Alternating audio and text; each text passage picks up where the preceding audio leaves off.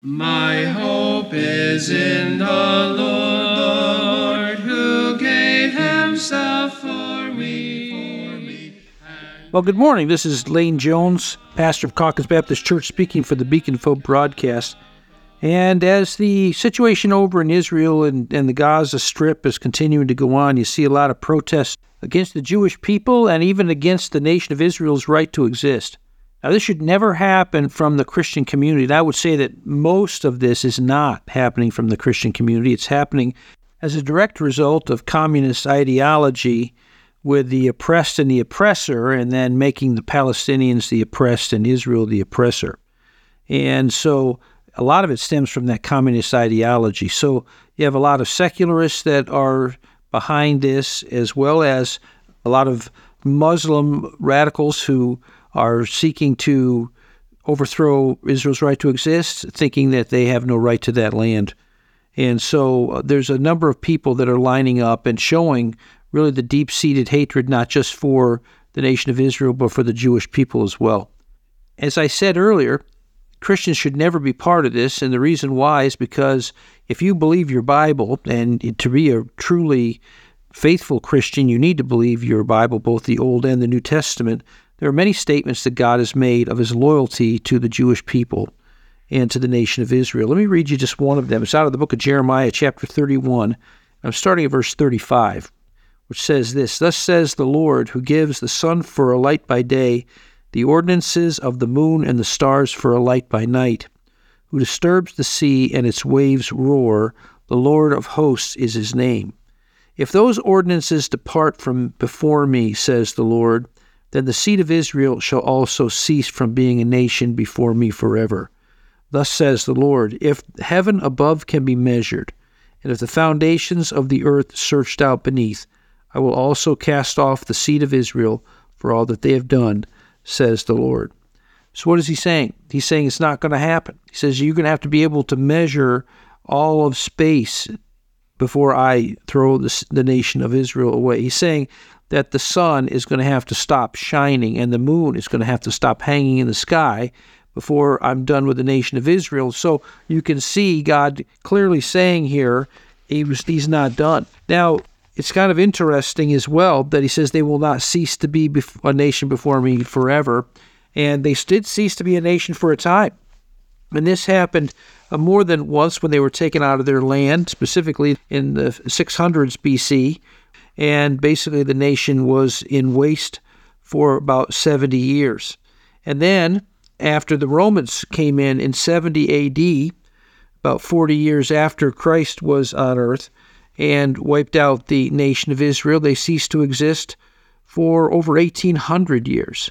And yet, God, in his faithfulness, has seen to bringing the nation back. Now, Paul is writing this in Romans chapter 11, where we're studying today, in the years before, just shortly before, Israel would be destroyed by the Romans. And he has something very interesting to say as we've been dealing from chapter 9 all the way through this chapter today on the issue of is God done with Israel. So let me just read you the first verse of chapter 11 and then we'll have a word of prayer. Paul writes this I say then, has God cast away his people? Certainly not.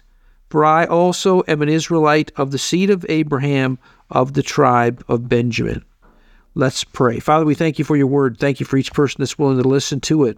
Pray that you'd bless them for it. Pray that you'd help me to be clear and understandable. Lord, this section is as up to date as the news this week, and yet it was written almost 2,000 years ago and we're grateful for the power and the eternal message of your word. And so we pray that you give us discernment as we look into it. May we rightly explain it. May your spirit drive it into our hearts. And Lord, make a difference in how we think and therefore how we live, we pray. We pray for those who may not know Christ yet, that you might help them to come to know him, to know his life eternal. And we pray that you bless this time together in Jesus' name. Amen. You know, it's really tragic, but if you look back in church history, there were times when, for instance, over in Russia, which at the time was considered a Christian country, was again not acting Christian at all. This is before the communist revolution, and yet they would have what they called pogroms, where they would literally drive Jewish people out of their communities and just seize their land. And that happened in places throughout Europe.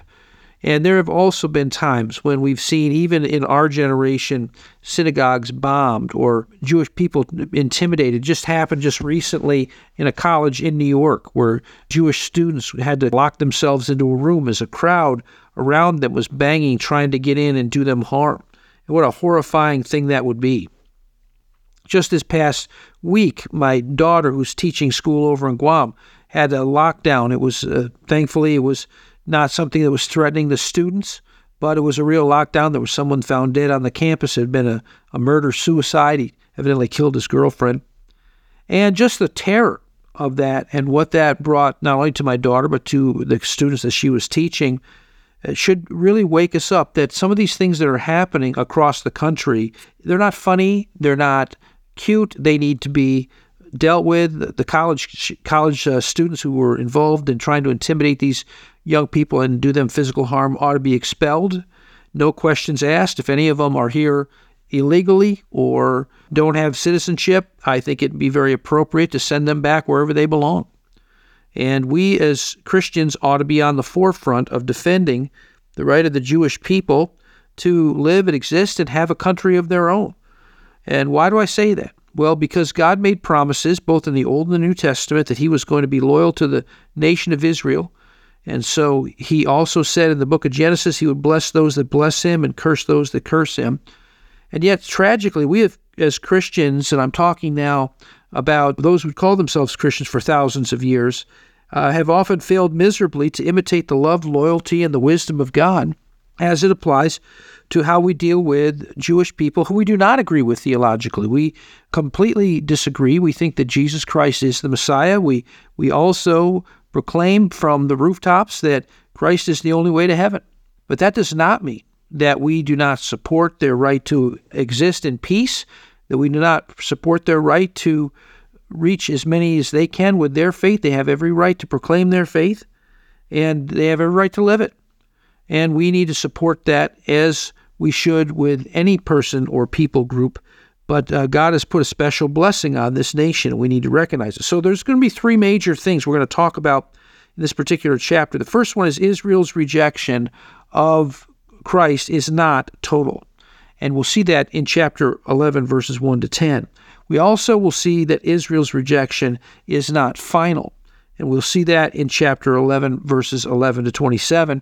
And then we're going to see how we live out these truths then with the Jewish community, our neighbors and friends who uh, disagree with us theologically, but who we should love as fellow human beings made in the image of God and as people that our Savior came to die for, even though maybe they don't realize it as of yet. So let's talk about, first of all, Israel's rejection not being total. So we had that question Has God cast away his people? Paul's answer is certainly not. And notice some reasons. He says, For I also am an Israelite of the seed of Abraham, the, of the tribe of Benjamin. Paul says, I myself am an Israelite. How can I say that God has cast away his people? Verse 2 God has not cast away his people whom he foreknew. Or do you not know what the scripture says of Elijah, how he pleads with God against Israel, saying, Lord, they have killed your prophets and torn down your altars, and I alone am left, and they seek my life. But what does the divine response say to him? I have reserved for myself 7,000 men who have not bowed the knee to Baal.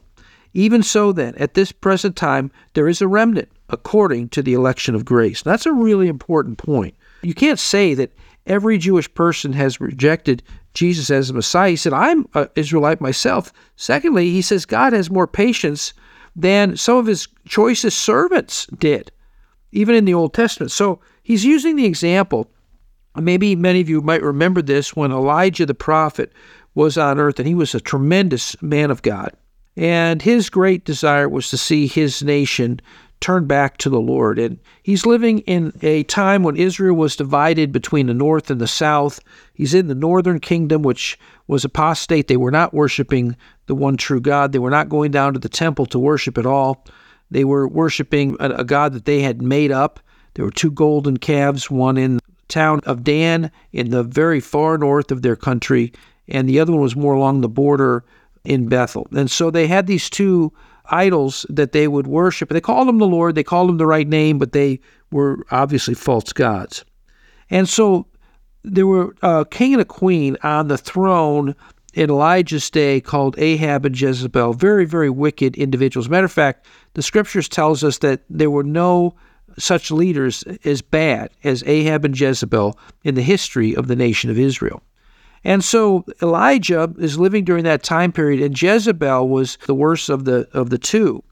And she was actively involved in destroying as many of God's prophets who were loyal to the one true God, the God of Israel. She was trying to destroy them because she was a d- dedicated pagan and worshiper of Baal, which was a false god that was typical in the Canaanite religion.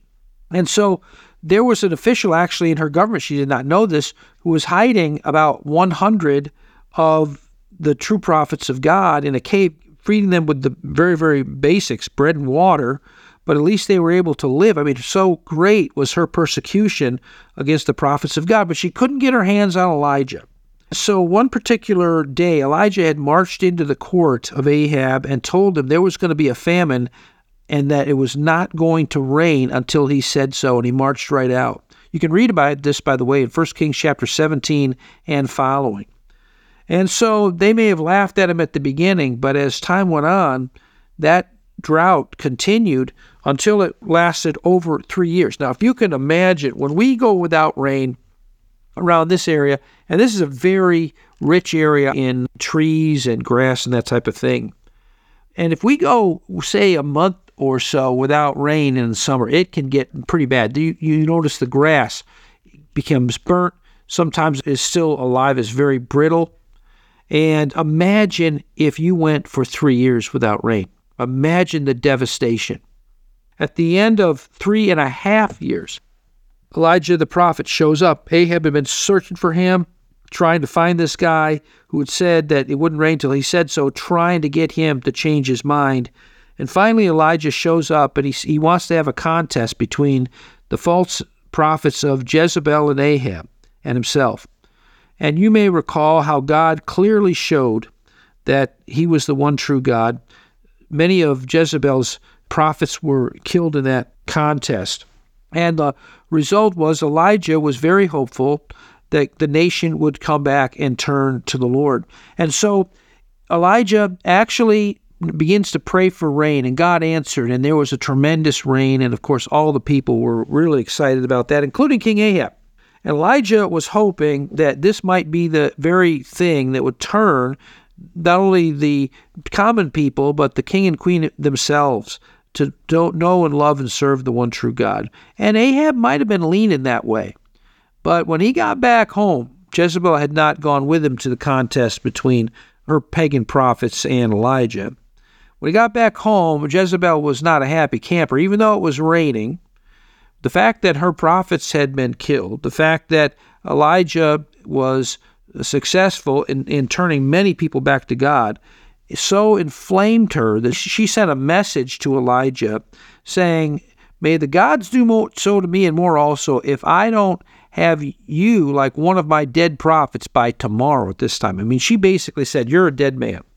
Now, as a result of that, Elijah, who was hoping for national revival and really had staked so much of his life on that goal, realized it was not going to happen. Jezebel was not going to let that happen.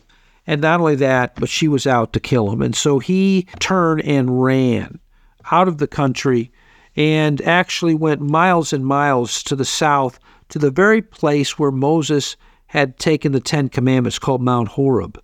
And Elijah is up on Mount Horeb, basically himself and God, and is just miserable. And at that point, the Lord came to him and he said, What are you doing down here, Elijah? The idea is God's questioning him, okay, what's going on? God already knew, obviously. He's trying to awaken Elijah's conscience. And what Elijah says is exactly what Paul's quoting here. He said, You know, I've They've killed your prophets. They've torn down your altars. He said, I'm the only one left, and they're seeking my life. And what is Elijah basically saying? He's, he's, he's really listing the sins of his own people against God. Now, the Lord said in response exactly what Paul quotes here, and that is, You're not alone. You know, I have over 7,000 men who have not bowed the knee to Baal. But what's Paul's point? Paul's point is that we as human beings may have less, we do have less loyalty to the nation of Israel than God does. God sees that everybody isn't an unbeliever. And whenever, whether it be the Christian community or the secular community, kind of broad brushes the Jewish community, how vicious, how wicked is that? And so uh, Paul is saying, look, first of all, not everybody is an unbeliever. I'm a Israelite, I'm a believer. God has more patience with his people than we do. And he goes on and he says there are currently a remnant to this day of believing people. Of course, that would obviously be true. All the apostles were Jewish. So many of the people who were at Pentecost, they were either Jewish or Jewish proselytes. The gospel goes forward because of Jewish people. Now, again, this doesn't mean that the majority of Jewish people had accepted Jesus as the Messiah, but there was a decent amount that had.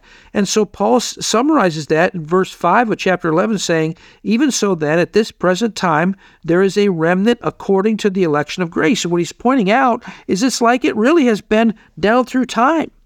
And that is, most people are on the wrong side of the issue of God. Doesn't matter what nation you're looking at, that's the way it works. And so salvation has not been the majority opinion of man. Most men are turning their backs on the one true God. But it's always been salvation for all people, has always been God's grace. It's always been the Lord reaching out to us. And of course, we need to respond to Him. So he says in chapter 11, verse 6 And if by grace, then it is no longer of works. Otherwise, grace is no longer grace. But if it is of works, it is no longer grace. Otherwise, work is no longer work. Now, what's he saying? He's saying grace and works are like oil and water, they don't mix. Now, what does he mean, grace and works? Grace means that God gives you salvation, not that you earned it, because Christ purchased it for you, and all you did is accept that gift by repenting of your sins and turning to Christ as your Savior, your Messiah. It was God's grace. It wasn't something you earned. You didn't do anything. It's not how well you kept the law. It's not how righteous a person you are. It is the fact that when Christ died on the cross, his sacrifice was sufficient to pay for all your sin. And that's why he says it's by grace, it's not of works. If you add works into it, and there are some, even in the Christian community, here's what they think. They think, well, okay, I've got to accept Christ, that's true, but then I've also got to do my part. I've got to keep a righteous life. And what you're doing is you're saying that the sacrifice of Christ is not sufficient to save you from all your sin. Because that's exactly what God says happened on the cross that Jesus died for all your sin, past, present, and future. And that when you accepted Him as Lord and Savior, you're accepting Him by faith, and then you receive His, His grace, His help, His unmerited favor, something you did not earn. And you are given salvation as a gift. It's not something you earn. So, what about those that don't believe? Whether you're Jew or Gentile. Now, Paul's talking specifically about his own people, about the Jewish people. He says, What then? I'm in verse 7 now. Israel has not obtained what it seeks, but the elect have obtained it, and the rest were blinded.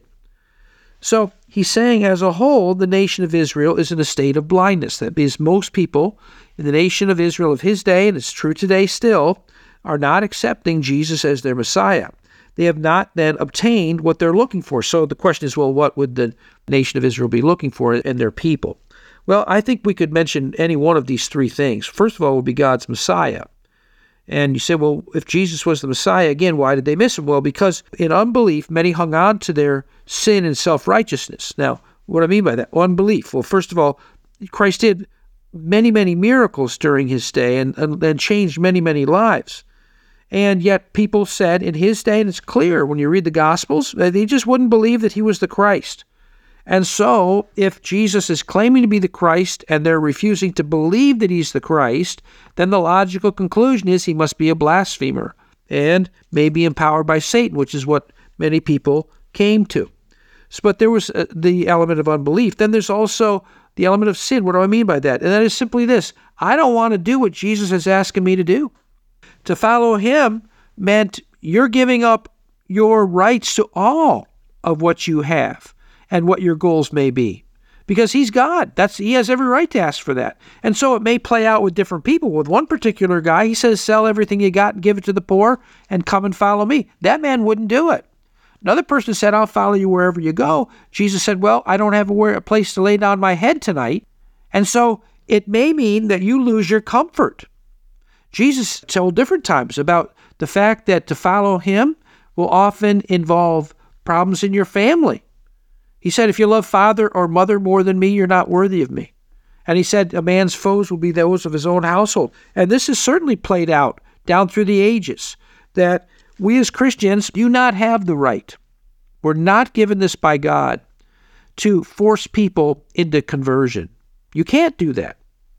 God has given each of you, and myself included, a conscience that we're accountable to follow. He's given us a will that we're accountable for what we choose to do. And so you're not able, we're not able to force anyone into accepting Christ. And this is again, you say, well, then why were there things like the Crusades and why were there um, religious wars in Europe? And just to be quite frank and honest with you, because people didn't know the scripture. If you recall, there were a lot of people that were told not to read the scripture. And so they wouldn't have known Romans chapter 11. They wouldn't have known Jeremiah chapter 31. They wouldn't have known what God said. But that is, they were accountable because of their ignorance and, and the terrible things that were done. But if we just understood our Bible, we'd understand that, yes, Christ did say, Look, you're going to follow me you're going to follow me as God. That's what you're going to have to do. And that means I'm going to have to forsake whatever sin Christ puts his finger on in my life, whatever even good thing that I want to hang on to. If he needs uh, to, to use it for his service, he's got every right to it. People weren't willing to do that. Another problem, and this is a big problem, is my self righteousness. And I think many of you who listen may be falling in that category. You have to be careful about this. And that is the bottom line is, is in your own heart and mind, you don't really believe you need a Savior from your sin. You may be saying to yourself, well, Pastor, I'm a good person. You know, I go to church a lot, or maybe you go to a synagogue or a mosque or something else, and you say, well, I, you know, I'm a very religious person and I don't do, uh, I'm good to my neighbor and I do all these things. Let me just say this I'm grateful that you are faithful to go to a, your church. You're a Christian. I'm, I'm grateful that, that you're a good neighbor. I'm grateful for those things. But that does not get you into heaven. The Bible says that all of our righteousness, this is in Isaiah chapter 64 and verse 6. God, the prophet said, All of our righteousness are as filthy rags. And he was talking about the kind of rags that a leper would wipe his open sores with, that kind of grotesque. He's saying that, look, we're not anywhere close to the holiness of God. The sin of self righteousness, thinking I do not need a Savior for my sin, that somehow I'm going to be able to stand before God and I'll be okay. It just isn't so. And so, what about this statement then? He says, well, they have not obtained what they're looking for, uh, which could be, first of all, God's Messiah. It could also be God's righteousness. Why? Because they were seeking it through the law instead of through faith in Christ. And that's an easy thing to do. We, we can do the same thing in our churches today, thinking, well, my church attendance or my tithing or this or that is going to make me righteous before God. And it's clear it's not Of course, Israel's also seeking God's kingdom. And of course, this is a major reason why many dismiss even the possibility that Jesus of Nazareth could be the promised Messiah because instead of bringing in God's kingdom, clearly God's promised kingdom did not come. And so people say, well, how can Jesus be the Messiah if he didn't bring in God's kingdom? And what they're missing is that you will not have the kingdom of God on earth. There is no way for that to take place until you solve the issue of the human heart. And you've seen this repeated if you look down through history, even nations that are prospering, where the people are what we would think would be happy. And how, again, how I would judge a lot of what a lot of people would say is, well, we're prospering, you know, we're at peace, we're on the top of the heap. You'd, you'd think that people at, in those kind of positions would find happiness and joy, and they don't. You think about even our own country. We've been the most prosperous country, very possibly in the history of the world. And what has resulted from it? We have we have millions of people who are discontented Because money and possessions really don't bring happiness.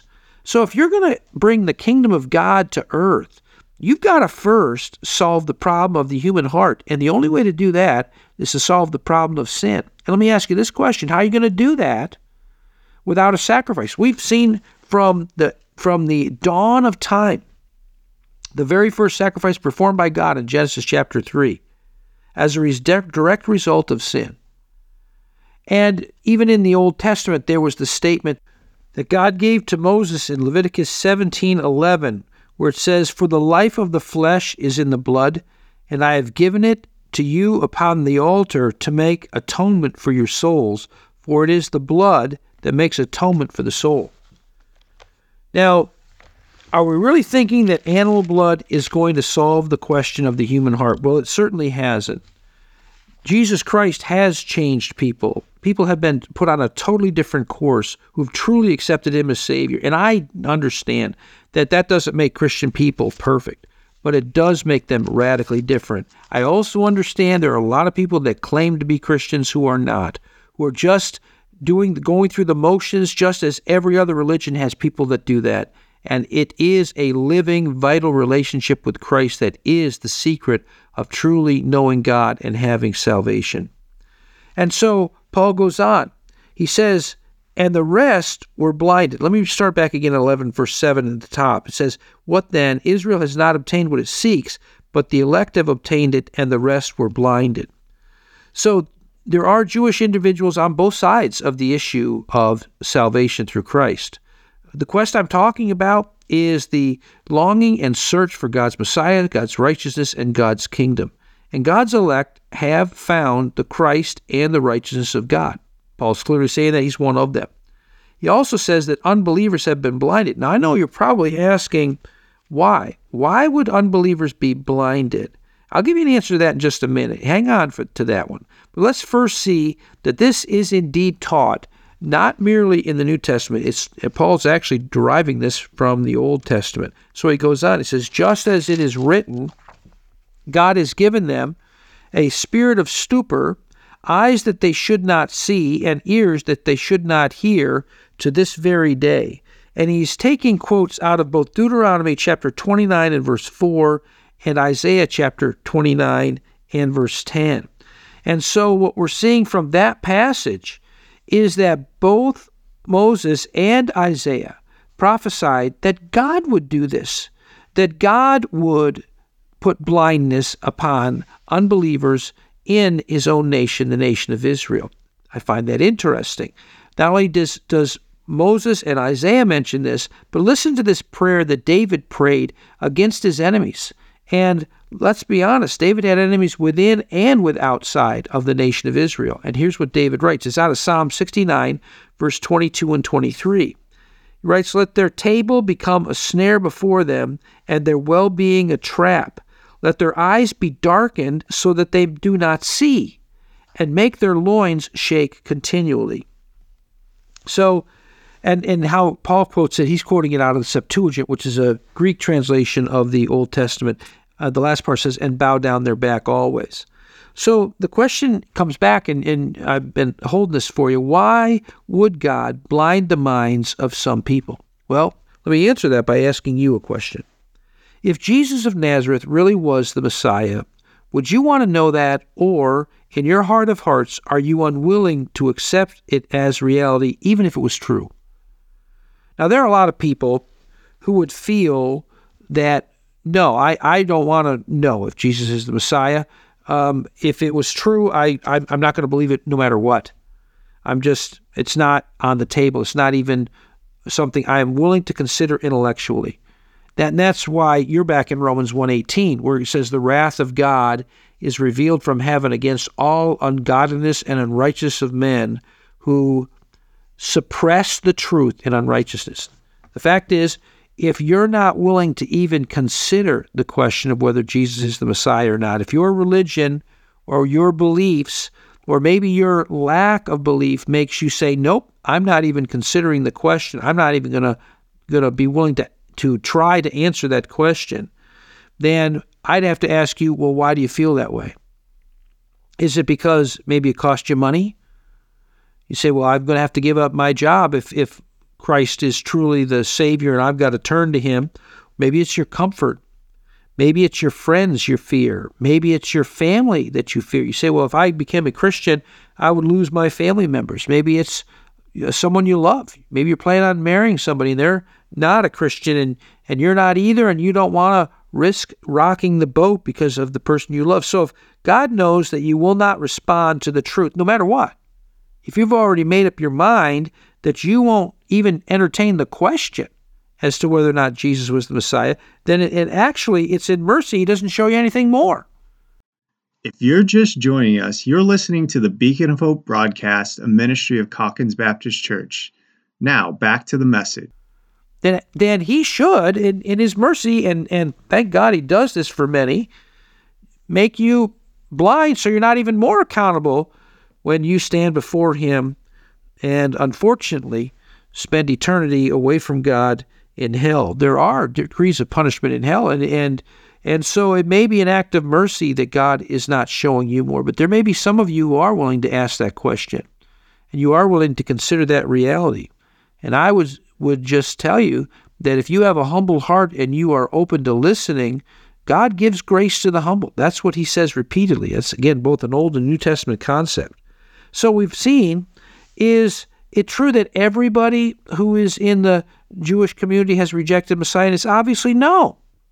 If you went over to Israel today, you would find both those who believe that Jesus is the Messiah and those who do not believe he's the Messiah, and they're living side by side, and they love and respect each other. And I'm sure there's exceptions to that, but but that's the way it's supposed to be, where we're where we can love and accept each other uh, we can obviously have our debates and talk it through and try to convince each other, and those are all fine. That's all good.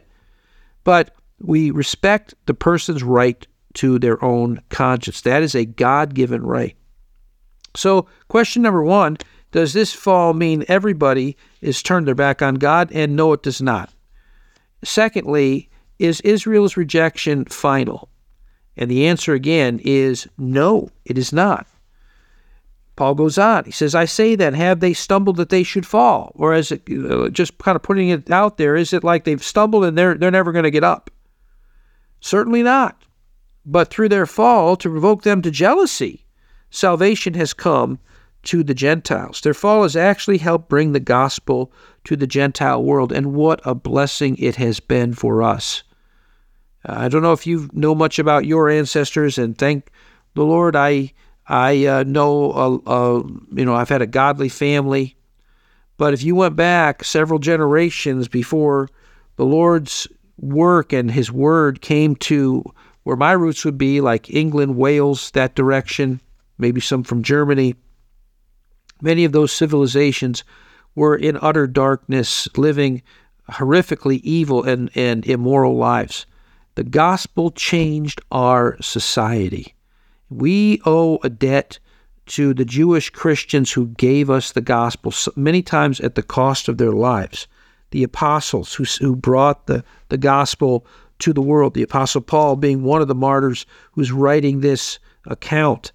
So we are there the, the actually the unbelief of Israel uh, was one of the things that opened the door for the gospel to spread to us.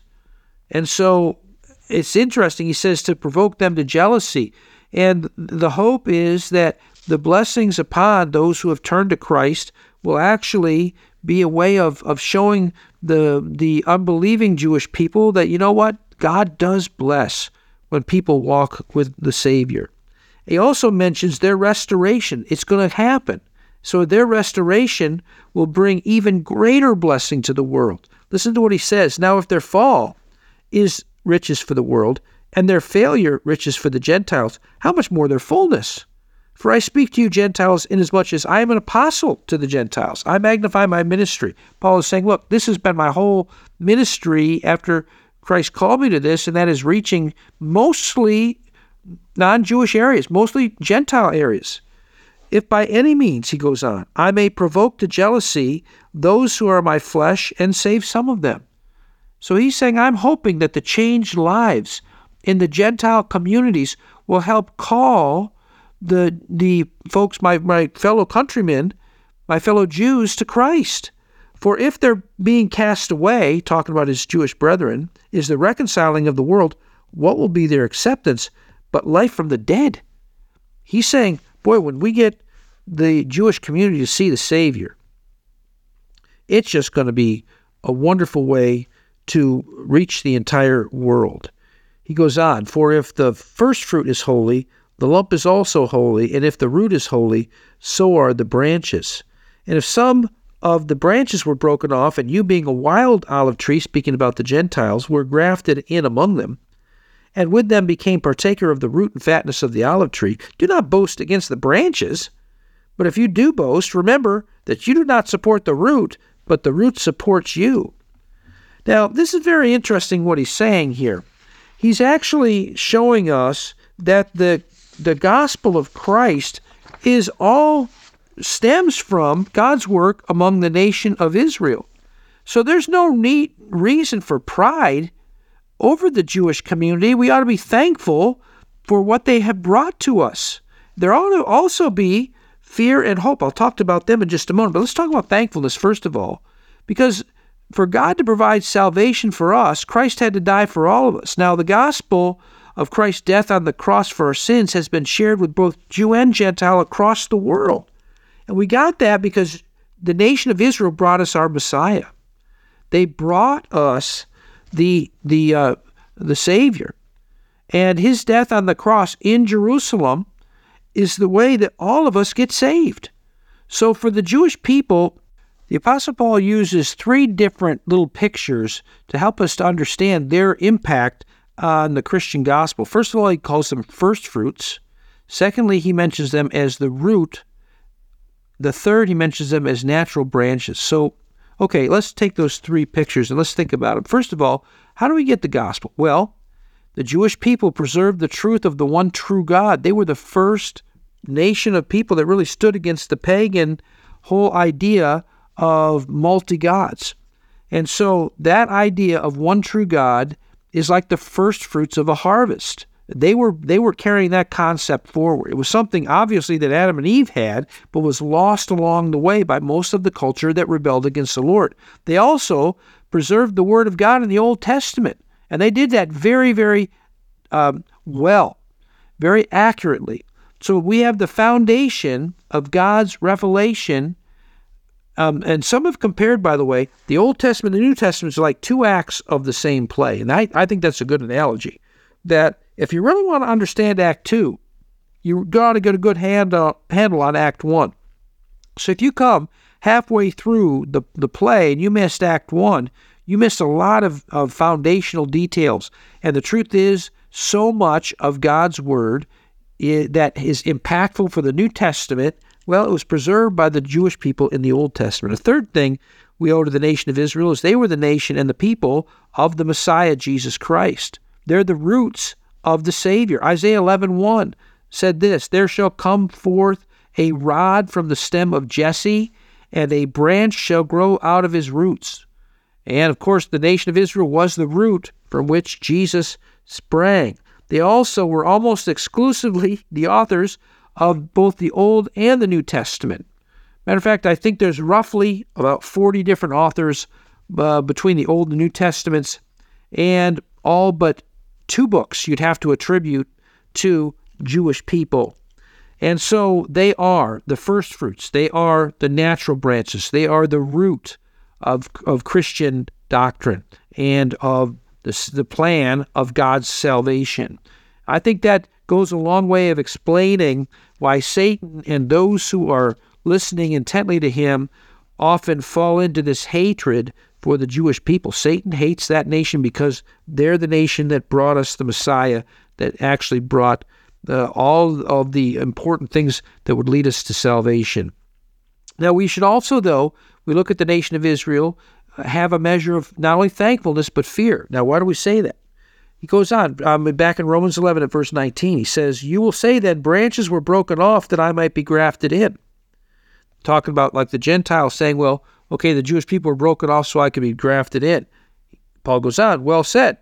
Because of unbelief they were broken off, and you stand by faith. Do not be haughty, but fear. For if God did not spare the natural branches, he may not spare you either. Therefore, consider the goodness and the severity of God.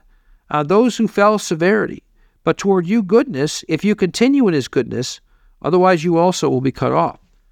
So it is true that the nation of Israel lost her position as God's messenger due to her lack of faith in God and her lack of acceptance of his Son. It is also true that mostly Gentiles are being saved by faith today. But of course, again, we, we way outnumber the Jewish community across the world. But the work, uh, by and large, is going forth among the Gentiles more than the Jews per se. But and it's also true that those realities then should cause us to fear exactly what happened to the Jewish people, and that is we do not want to get to the place where we're just going through a religion and we're not really knowing God. And if we then there are many Christian people that go to church every week and they go and they do all kinds of good deeds, but the truth is they do not know Christ as their Savior. And if that's where you you are at, my friend, you may be the nicest person I'd ever want to meet. You may be a very generous person, but you are not going to get into God's heaven going around Christ and the cross. And we ought to fear that.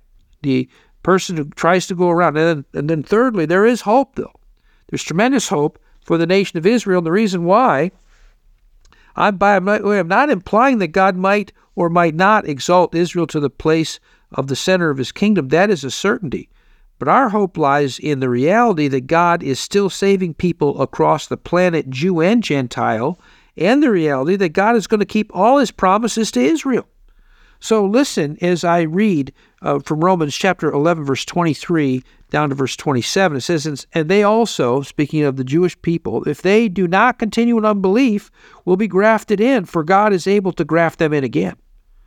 So any Jewish person, just like any Gentile person, can turn to Christ as Savior, be forgiven for all sin, and be part of God's uh, work in this generation. It goes on, for if you, speaking to the Gentile, was were cut off, cut out of the olive tree which is wild by nature, and were grafted contrary to nature into a cultivated olive tree, how much more will these who are the natural branches be grafted into their own olive tree? I mean, it makes all kinds of sense when a, a, a, Jewish person comes to accept Christ as Savior. Well, that they're right at home. They're uh, they and there's so much again of their Old Testament that they're going to understand fits with the New. It's it, it's a wonderful thing. Verse 25, For I do not desire, brethren, that you should be ignorant of this mystery, lest you should be wise in your own con- opinion. Talking again to the Gentile believers, that blindness in part has happened to Israel until the fullness of the Gentiles has come in. And so all Israel will be saved, as it is written The deliverer will come out of Zion, and he will turn away ungodliness from Jacob. For this is my covenant with them when I take away their sins. So the reality is, God is going to do a great work among the Jewish people still and among the nation of Israel. He's going to use them in mighty ways. And so we have a great hope and confidence in God's plan to do that. Now, how do we then live with these truths? Well, the first thing is from verse 28 we should love the Jewish people whether we're loved in return or not. And again, it is going to depend on that person.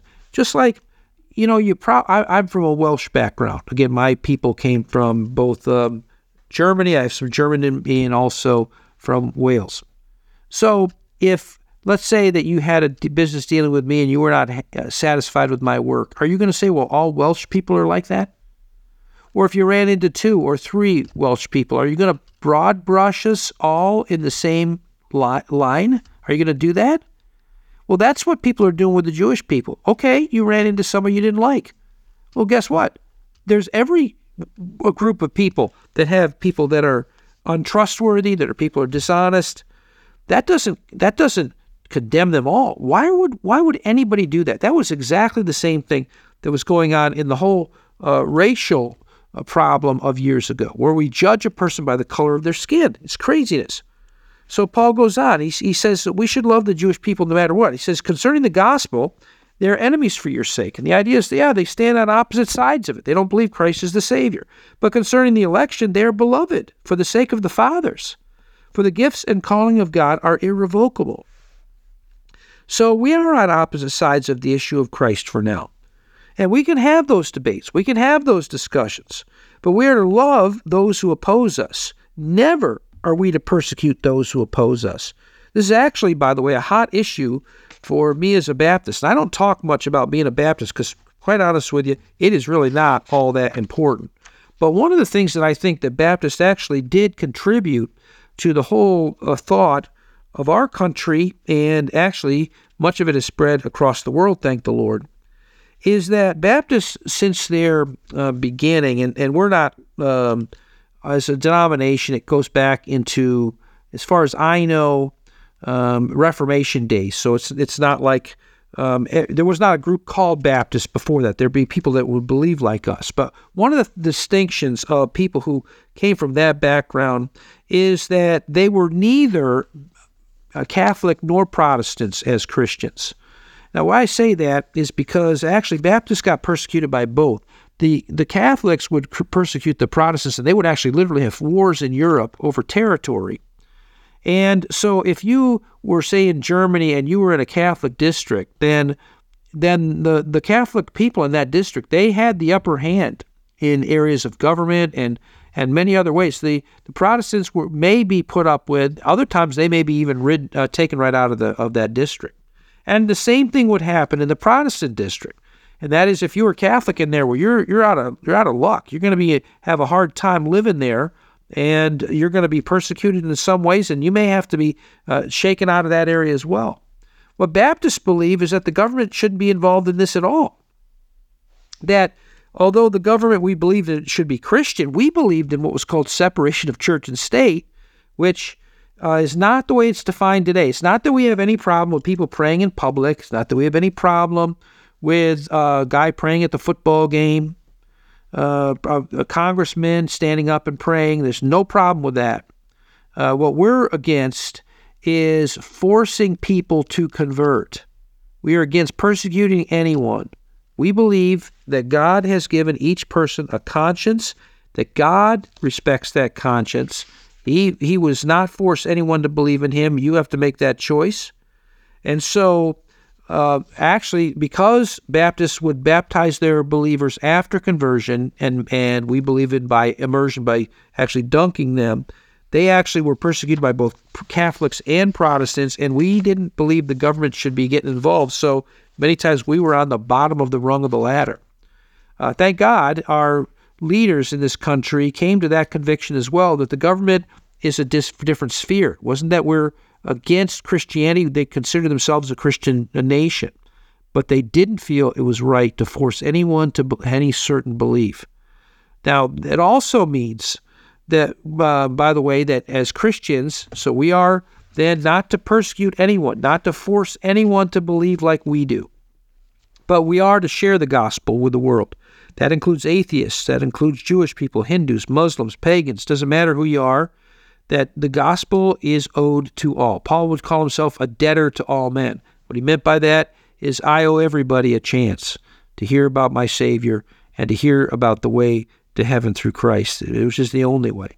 And so then we are to look forward to the day when God embraces uh, the nation of Israel again because she will have embraced his son as Messiah. And that's why he says the gifts and calling of God are irrevocable. God has not given up on his nation. Now, we also ought to live then not only by not forcing people and, and making sure that we are trying to persuade people, but not forcing people to believe as we do. We should love whoever it is, whether they love us back or not. But we also should have an appreciation for the loyalty of God to the nation of Israel, because that's how God, his nature is toward us then. So listen to verse 30 to 32. He says, For as you were once disobedient to God, yet have now obtained mercy through their disobedience. Even so, these also have now been disobedient, that through the mercy shown you, they also may obtain mercy. For God has committed them all to disobedience, that he might have mercy on all. He's saying that we Gentiles were disobedient to God for centuries, but received mercy through Israel's disobedience. As, as the uh, nation of Israel rejected Messiah, at the same time, that causes Jesus to go to the cross. That's how we get saved. And so we're grateful that Christ was a Jewish man. We're grateful that he died on the cross for our sins. That's how we get saved. So we are should be grateful as as Gentiles. And yes, Israel was disobedient to God to crucify the Savior or to to uh, to move that direction. But the reality is, when Jesus was going to the cross, that was God's plan to save us. So we all ought to also give back the mercy of God by presenting the gospel to Jew, to Gentile, to everyone. If God's been merciful to me, I want to pass that mercy on to other people. And then verse 32 tells us that we all need God's mercy. It's not that, well, it's just some of us. He says God has committed them all to disobedience because that's where we're at. All have sinned, all have fall, fallen short of God's glory. None of us get into heaven on our own. So we need to all share God's mercy then with everybody. We need to to live out the reality of the experience of God's forgiveness and changed life that He gives us that enables us then to be a true light for Him and a testimony for Christ. And then he closes this chapter with really what an exalted statement of worship of the, the God of, of, of the Bible, the God of Israel. And so we ought to worship our Lord for his great goodness and his great power and wisdom. Listen to what he says. He says, Oh, the depth of the riches, both of the wisdom and knowledge of God. How unsearchable are his judgments and his ways past finding out. For who has known the mind of the Lord, or who has become his counselor, or who has first given to him, and it shall be repaid to him? For of him, and to him, and through him are all things, to whom be glory both now and forever. Amen. So we ought to be worshiping our God for providing salvation. We ought to be thankful to the Jewish nation for being the roots of our salvation. That's why we talk about the Judeo-Christian ethic. It's it's true. The roots come out of Judaism. The fruit of it is Christianity. So what do we conclude from all of this? Well, first of all, from these chapters we see that it's foolish to believe that God is through with the nation of Israel chapter 9, we saw that God never saved people by right of their birth. It's always got to be faith. We also saw in chapter 9 that God has always called a remnant of Jewish believers out of a host of unbelievers. If you look down through uh, Israel's history, the majority are not following the one true God. Many times it's many times it's the minority. You also see the Old Testament predicting Israel's rejection that shows us that God foresaw this. They stumbled over the truth that they were wicked and needed a Savior for their sins. But that, that stumbling was not something new, and God foresaw it. So why would we think God had given up on them? We saw from this chapter that God has already shown himself to be more compassionate toward his people than even some of the godliest believers like Elijah. We also saw that God is still saving a remnant of Jewish people who turn to Christ in this day, and this has been going down through the centuries since the gospel was originally uh, proclaimed. We also see that God is using the current unbelief of many Jewish people to help take the gospel to the rest of the world.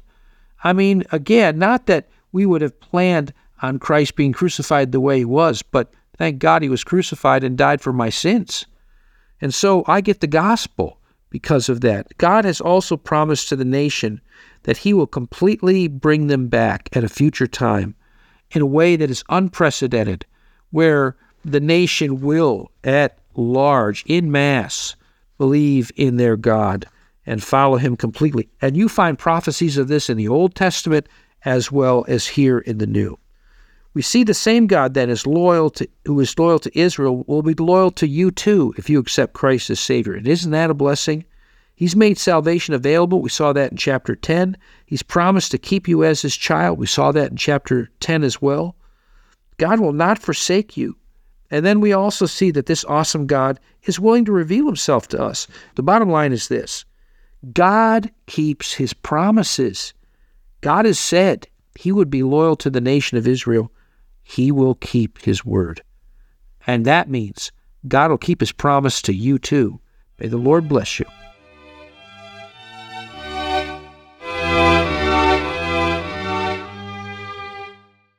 If you would like some spiritual help, like counseling or prayer, feel free to contact us through our website. If you'd like to listen to this message again or send it to a friend, the link to our podcast is at radiobold.com slash Calkins Baptist. As we leave you today, we pray that this broadcast has been a beacon of hope in your life to point you to the light of the world, Jesus Christ. May God's richest blessings come upon you. Thanks for listening. everlasting life and light he freely